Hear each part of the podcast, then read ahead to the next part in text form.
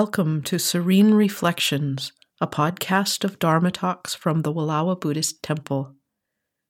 I am Reverend Clairissa Beatty, a Zen monk and Buddhist priest from the mountains of Northeast Oregon, where we practice contemplative meditation, the Chan of Bodhidharma, the Zen of Dogen, the Serene Reflection Meditation of Reverend Master Jiyu-Kennett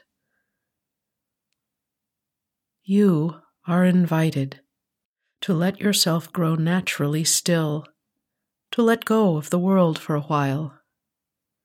Join us in listening in sound, in listening in stillness, turning within to listen from the heart that seeks the way.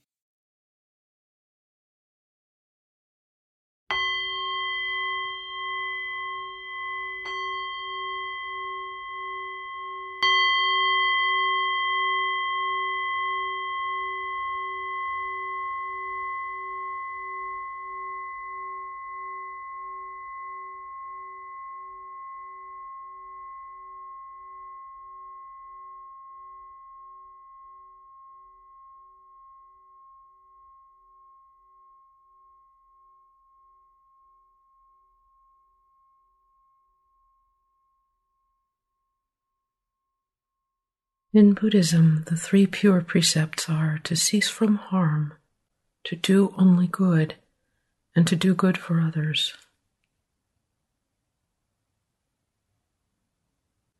This means to refrain from doing whatever causes suffering and confusion, to do what arises naturally from ceasing to do harm, and to live for the good of all living things.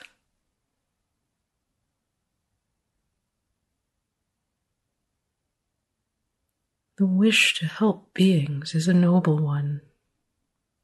It springs up as a pure intention arising from within all of us when we open our hearts. What do I do with this pure hearted, benevolent wish when it comes up?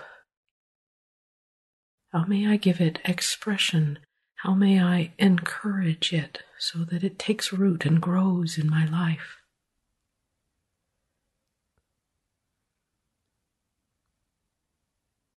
There are two very basic activities at the heart of Soto Zen, the heart of serene reflection meditation. The heart that seeks the way. These two activities are to sit regularly in silent meditation and to keep the moral precepts or guidelines in everyday living. To try not to do harm in every moment to try to do good and to try to help beings.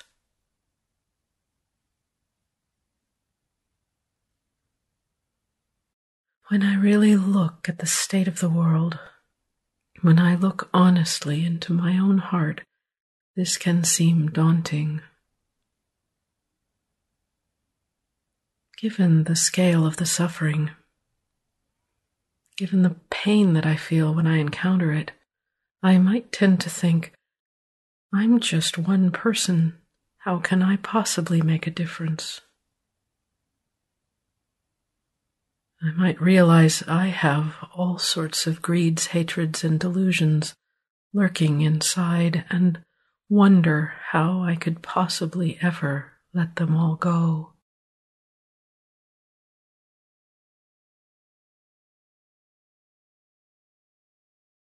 The most obvious place to start is with what's right in front of me on an ordinary day. To start with what's in my own heart. In what way may I refrain from causing harm? To this end, there's a simple practice in our tradition of not killing insects when we happen to come across them. This practice comes up often with the coming of spring. This aspect of Zen practice comes easier to some than to others. Whether I find it easy or hard might depend on the examples I was raised with, and on my personality, and on my inherited karma. It might depend on which type of insect I happen to meet, or how many of them there are, or whether we may have surprised each other. Either way, it can be useful to take up this simple bug sparing practice. If it's hard for me not to kill bugs, it might help to be patient with myself, to not squash myself as I give this new practice a go. How may I gentle my mind rather than give in to the coarsening that happens when I turn away from my true wish to help beings? How might I become more aware of what my mind is doing as it throws up reasons not to try this new way of being?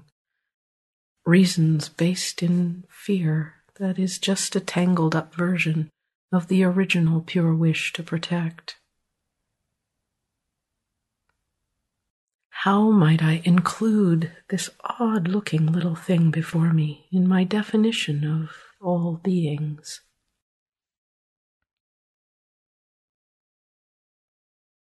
If I am one for whom it is easy not to squash bugs, it might help not to look down on people who do kill them. Consider this. Maybe they're killing out of ignorance or maybe they're afraid of getting bitten. Maybe there's a bigger picture they can see that perhaps I'm not aware of. Let me not kill the Buddha nature of that person in my eagerness to save the life of the bugs.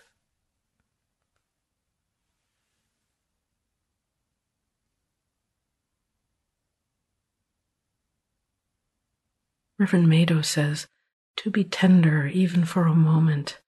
It helps. Anything we do in accord with the precepts helps.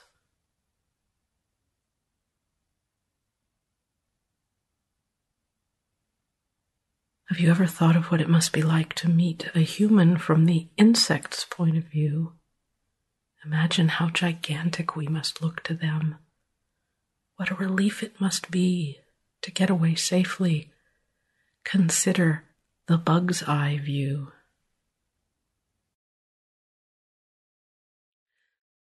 The practice of not killing insects is not done out of sentimentality. It's a small, simple, ordinary way to follow the precepts. Do I long for peace? Here before my feet is one way to work steadily moment to moment for the peace of the whole planet and for the cessation of my own suffering. The first of the ten great precepts is do not kill. It begins, no life can be cut off, for the life of Buddha is increasing. Continue the life of Buddha and do not kill Buddha.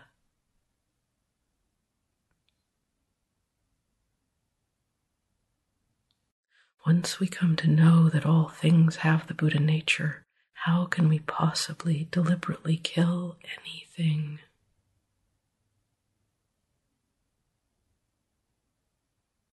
One way of expressing the precepts is by what we refrain from. Here's the precept on refraining from killing. Most of the time, I am actually keeping this precept quite naturally. And then there are the times when I'm not. Killing is not only a matter of committing murder, taking life can vary by degrees. It may arise in the heart as annoyance later to emerge as an unkind put down toward a coworker. A habit of criticizing myself is a way of slowly cutting myself off from my own Buddha nature. Withholding life sustaining resources out of greed when I could easily share out of kindness is a form of cutting off. Any time a person can refrain from killing even in subtle ways is one degree less of separation in the world.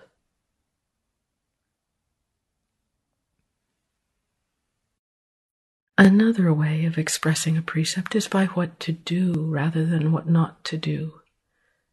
When I follow the inner prompting to cease from harm by refraining from cutting off life, the way in which I'm doing good is by cherishing life. I'm allowing life to keep flowing. I'm helping some form of life to go on. It matters less what form this takes or how well I manage it than that I turn in this direction. Here's one way to try. If picking up a spider by hand seems unwise, a clear plastic cup and a small piece of thin cardboard often works well. The cup can come down quickly over the spider as it crawls along a wall or ceiling.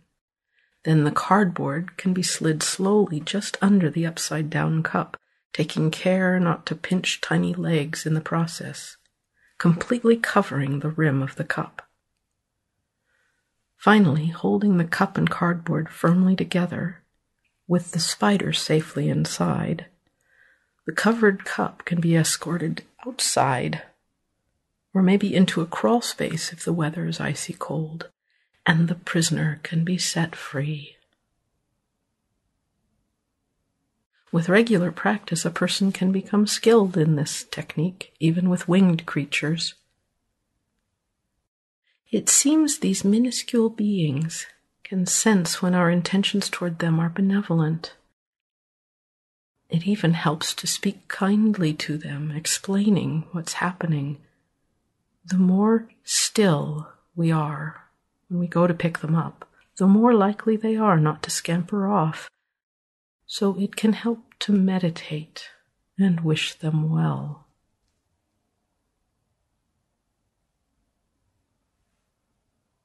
If you choose to just not squish the bugs, that's a huge step from the reflexive swat that many of us grew up with.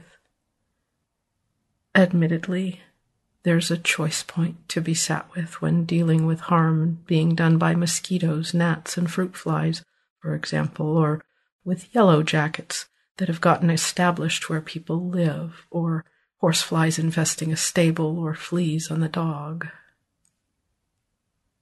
There also can be surprising creative alternative solutions to reflexively getting out the poison spray or straight out smashing. Bug repellent and mosquito netting might help when camping, for example. Moving the compost away from the house might be another fix. The class Insecta is endlessly fascinating. Aren't you curious to get to know them and learn more about their mysterious ways? Best of all, thinking up how not to kill nurtures in me new ways of looking with kind eyes. And should it come down to a seemingly impossible choice between one type of harm or another, there's always the recourse, whenever possible, to take a moment to meditate on what might be good to do. Rather than just reacting, I can stop and ask in the deepest place what would be good for all the life concerned, including myself, my family, my pets or livestock, my employer, my neighbors, and my insect guests. If in the end, it becomes unavoidable to take action which will result in the loss of life. At least it can be done as a last resort, in the interest of preserving other life and with respect and reverence and the expression of regret. At least it can be done only if absolutely necessary, with the offering of merit and the full acceptance of karmic consequence for the taking of life, rather than in ignorance or fear, rather than with the intention to kill. Without indulging greed, hatred, or delusion. Turning in this way, perhaps suffering may be lessened rather than increased.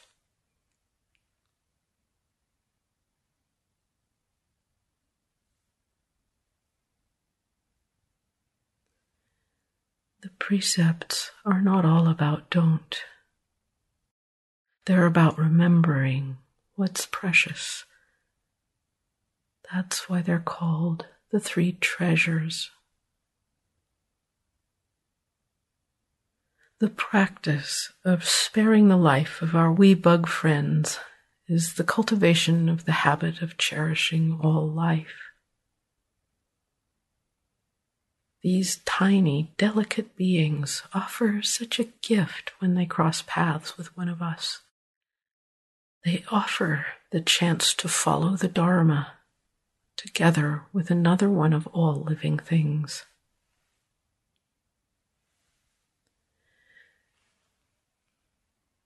Dogen says in the Shobogenzo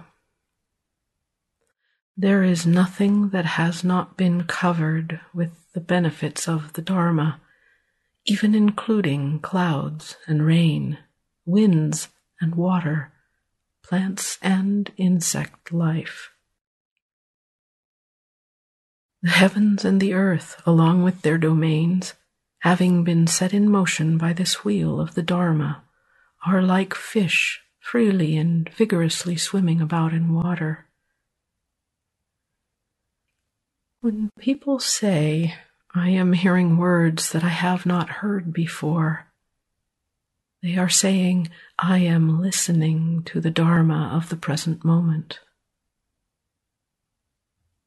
When they say, I am getting what I did not have before, they are giving a name to their realizing the Dharma of the present moment.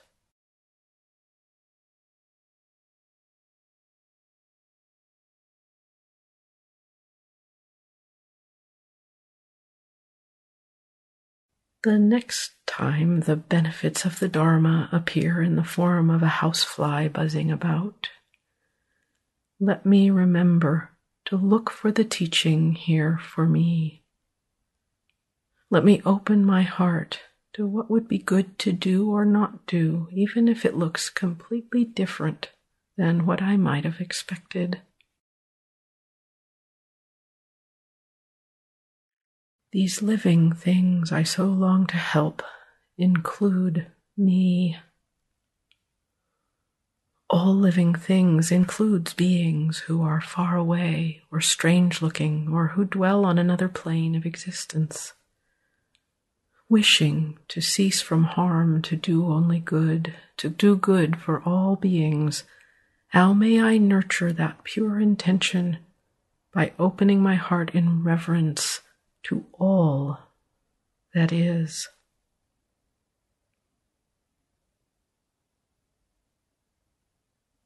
Opening my heart, I just might be pleasantly amazed at what shows itself here in my heart and all around me. At the very least, with practice, the cherishing of life may become a habit, and I may come to peacefully abide amongst a whole new universe of insect friends as over and over I make the priceless offering of the gift of living a little longer to another life form.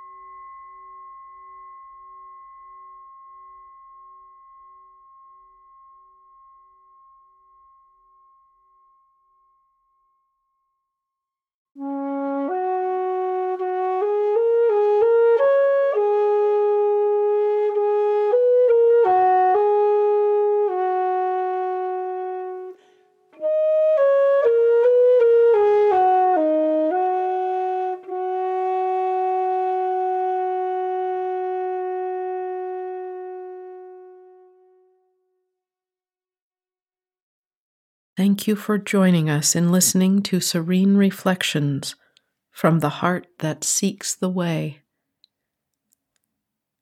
To learn more about this practice, including more about how to meditate, you are invited to visit our website at wallowabuddhisttemple.org.